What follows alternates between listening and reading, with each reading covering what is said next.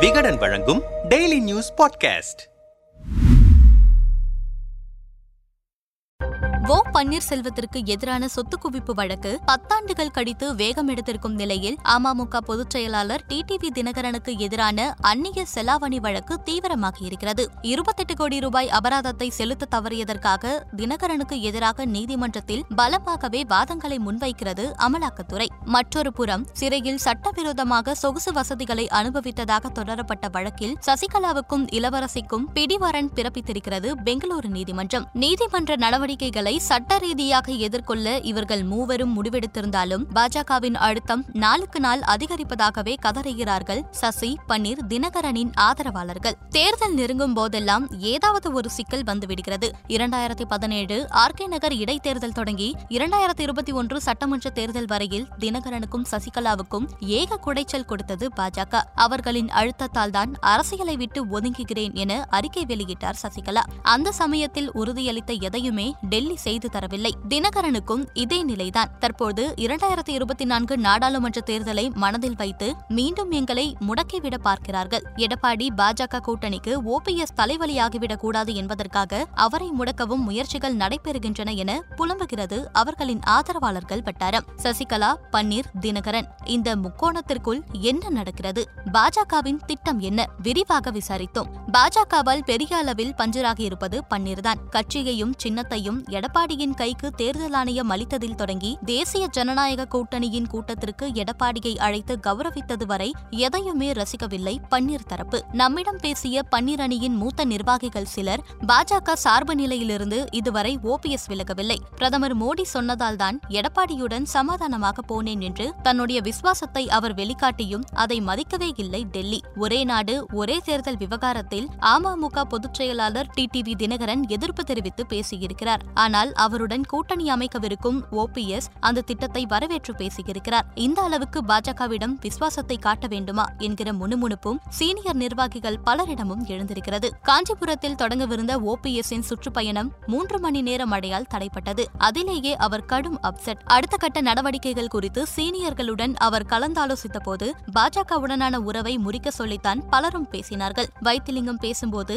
டெல்லி சொன்னதுனால தான் ஈரோடு கிழக்கு இடைத்தேர்தலிருந்து வேட்பாளரை வாபஸ் வாங்கினோம். அந்த தேர்தல்ல பத்தாவது சுற்று முடிவுல தான் எடப்பாடியின் வேட்பாளர் டெபாசிட்டே வாங்கினாரு. நாம ஒன்னா இருந்திருந்தா இப்படி ஒரு நிலைமை கட்சிக்கு வந்திருக்குமா? இதை எடப்பாடியும் புரிஞ்சுக்கல டெல்லியும் கண்டுக்கல. கடைசியில கட்சியை தூக்கி எடப்பாடி கிட்ட கொடுத்துட்டாங்க. பாஜகவை நம்பி இருந்ததுக்கு நம்மள ரோட்டுக்கே கொண்டு வந்துட்டாங்க. இதுக்கு மேலையும் அவங்கள தாங்கி பிடிக்கணுமா என காரமாகவே வெடித்தார் வைத்திலிங்கம். அதை ஆமோதித்த பன்ருட்டி ராமச்சந்திரன் பாஜகவுக்கு எதிரான அலை ரொம்ப தீவிரமாகவே தமிழகத்தில் வீசுகிறது. நிச்சயமாக நம்மை தன்னோடு சேர்த்துக்க மாட்டார் எடப்பாடி. அவரோட கூட்டணியில இருக்கிற பாஜகவும் அவர் மனம் கோணாமத்தான் நடந்துக்க பாக்குறாங்க. கடைசியில உங்களால திமுக எதிர்ப்பு ஓட்டு சிதறி போய்விடக்கூடாது வர தேர்தலில் இருந்து விலகி நில்லுங்க. மீண்டும் நம்ம ஆட்சி அமைந்தவுடன் உங்களையும் எடப்பாடியையும் ஒன்னு சேர்த்துடுறோம்னு நம்ம கிட்ட சமரசம் பேசுவாங்க. இந்த வாட்டி இதையெல்லாம் நம்ம அனுமதிக்க கூடாது என உடைத்து பேசினார். இந்த ஆலோசனைக்கு பிறகுதான் மாவட்ட வாரியாக தன்னுடைய அணியை வலுப்படுத்தும் வேலையை தீவிரப்படுத்தினார் ஓபிஎஸ் ஓபிஎஸ் தினகரன் கூட்டணியால் தென் மாவட்டங்களில் உள்ள அறுபத்தி ஐந்து சட்டமன்ற தொகுதிகளில் எடப்பாடி பாஜக கூட்டணிக்கு பெரிய அளவில் பாதிப்பு ஏற்படும். அதிமுகவின் வாக்குகள் சிதறிப் போவதால் நாடாளுமன்ற தேர்தலில் பெரிய அளவில் நஷ்டமடைய போவது பாஜக தான். சமீபத்தில் குருவாயூர் கோவிலுக்கு ஓபிஎஸ் சென்றிருந்த போது ஸ்டார் நடிகரின் சிபாரிசில் டெல்லியிலிருந்து ஒரு போன் வந்தது. மறுமுனையில் பேசியவர்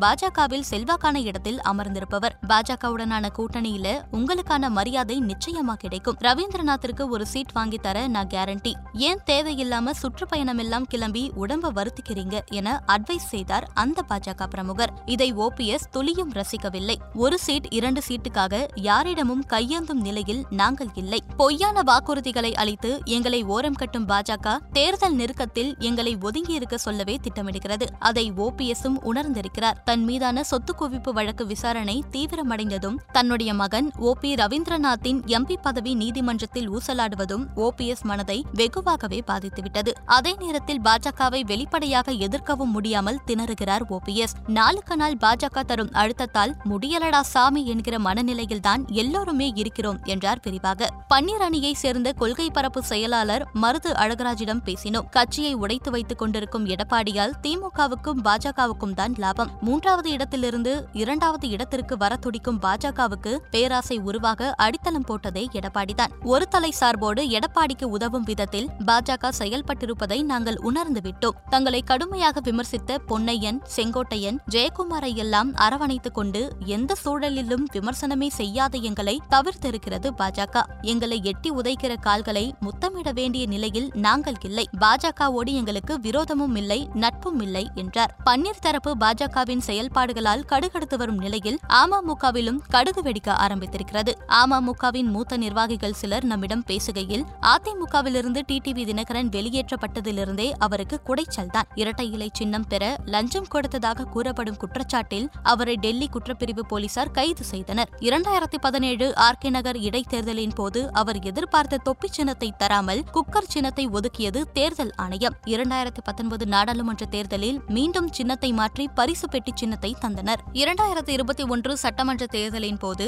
அவரை போட்டியிட விடாமல் தடுக்க பல தடுப்புகளை போட்டது பாஜக அதையெல்லாம் மீறித்தான் மூன்று சதவீத வாக்குகளை பெற்றார் தினகரன். அதனால் அதிமுகவின் வெற்றி இருபத்தி ஐந்து சட்டமன்ற தொகுதிகளில் பாதிக்கப்பட்டது. இதே நிலை மீண்டும் ஏற்பட்டுவிடக் கூடாது என்பதில் எடப்பாடியை விட பாஜக தான் துடிப்பாக இருக்கிறது. தினகரன் மீதிருக்கும் அந்நிய செலாவணி வழக்கில் அவருக்கு இருபத்தெட்டு கோடி ரூபாய் அபராதம் விதித்திருக்கிறது அமலாக்கத்துறை. இதை எதிர்த்து மேல்முறையீடு செய்திருக்கிறார் தினகரன். இந்த மேல்முறையீட்டில் அவரை திவாலானவராக நீதிமன்றம் மூலம் அறிவிக்க வைக்க கடுமையாகவே முயன்றது அமலாக்கத்துறை. The insolvency and bank code இரண்டாயிரத்தி பதினாறு சட்டத்தில் உள்ள பிரிவு நூற்று நாற்பது படி திவாலானவராக அறிவிக்கப்பட்டவர் எந்த தேர்தலிலும் போட்டியிட முடியாது. பொது ஊழியராக செயல்பட முடியாது. தினகரனை திவாலானவராக அறிவிக்க வைப்பதன் மூலம் அவரை முடக்கிவிட முயல்கிறது பாஜக. அதன் மூலமாக அமமுகவை அவர் வழிநடத்துவதிலும் சட்ட ரீதியான சிக்கல்களை தேர்தல் ஆணையம் மூலம் உருவாக்க முடியும். தவிர ஓபிஎஸ்டன் தினகரன் இணைந்து அரசியல் ரீதியாக செயல்படுவதை டெல்லி விரும்பவில்லை. மூன்று சதவீத வாக்குகளுடன் எடப்பாடி பாஜக கூட்டணிக்கு அமமுக உறுத்தலை ஏற்படுத்தி இருப்பதால்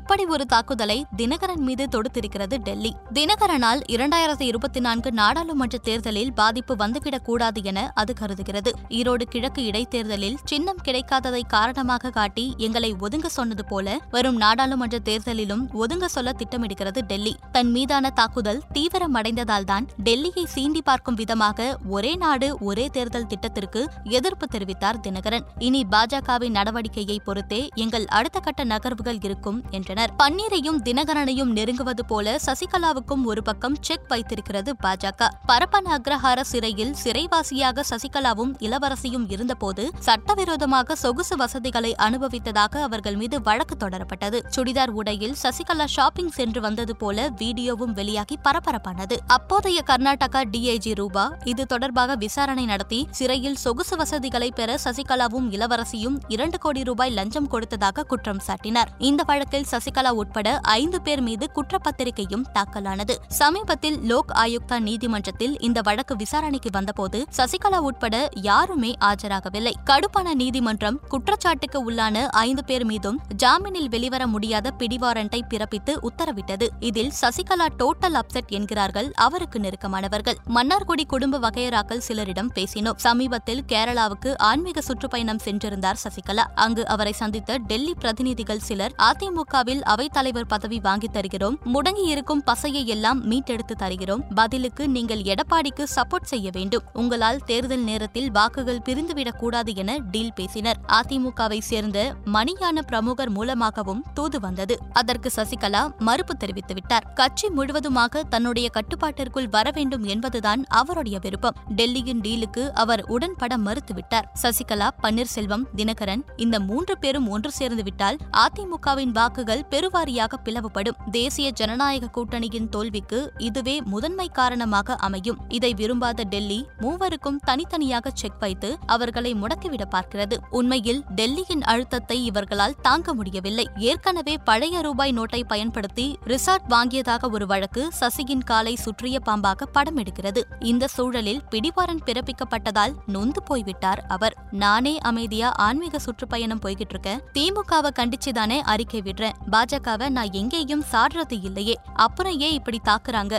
உண்மையாவே முடியல என ரொம்பவே புலம்பிவிட்டார். பாஜகவின் தாக்குதலுக்கு உள்ளாகியிருக்கும் மூவருமே முடியலப்பா மனநிலைக்கு வந்துவிட்டனர். டெல்லியை சாந்தப்படுத்தவும் முடியவில்லை தீவிரமாக எதிர்க்கவும் சக்தி இல்லை இது நெருக்கடியான காலகட்டம்தான் என்றனர் வருத்தமாக. இரண்டாயிரத்தி இருபத்தி நான்கு நாடாளுமன்ற தேர்தல் கணக்கை வைத்து சசி பன்னீர் தினகரன் மூவருக்குமே நெருக்கடி கொடுக்க ஆரம்பித்து விட்டது பாஜக. ஒதுங்கி இருங்கள் என்பதை மறைமுக எச்சரிக்கையாகவும் தூதுவர்கள் மூலமும் சொல்ல ஆரம்பித்திருக்கிறது. ஈரோடு கிழக்கு இடைத்தேர்தல் வியூகம் போல கடைசி நேரத்தில் இந்த மூவரையும் திமுகவை வீழ்த்த பாஜகவை ஆதரிக்கிறோம் என்று சொல்ல வைக்கவும் திட்டமிடுகிறது டெல்லி. டெல்லியின் அழுத்தத்திற்கு மூவரும் பணிவார்களா? இல்லை திமிரி எழுவார்களா? அதிமுக பாஜக கூட்டணி என்பது உறுதியாகிவிட்டது. அதற்காக ஓபிஎஸ் டிடிவி தினகரன் சசிகலாவை நாங்கள் எங்கள் எதிரியாக பார்க்கவில்லை. அவர்களுக்கு நாங்கள் எந்த அழுத்தமும் கொடுக்கவில்லை. அவர்கள் பாஜகவுக்கு எதிராகவோ பிரதமர் மோடிக்கு எதிராகவோ எந்த கருத்தையும் சொல்லவில்லையே. திமுக எதிர்ப்பு வாக்கு வங்கி அதிமுகவுக்குத்தான் வருமே தவிர ஓபிஎஸ் தினகரனுக்கு செல்லாது. அதே நேரத்தில் அவர்கள் எங்களுடன் கூட்டணிக்குள் வர வேண்டும் என்று நினைக்கிறோம். அதில் முடிவெடுக்க வேண்டியது எடப்பாடிதான் என தமிழக பாஜக பொதுச் செயலாளர் ராம ஸ்ரீனிவாசன் கூறியுள்ளார் ஓபிஎஸ் மாவு விற்க போனால் காற்று வீசுகிறது. உப்பு விற்க போனால் மழை பெய்கிறது.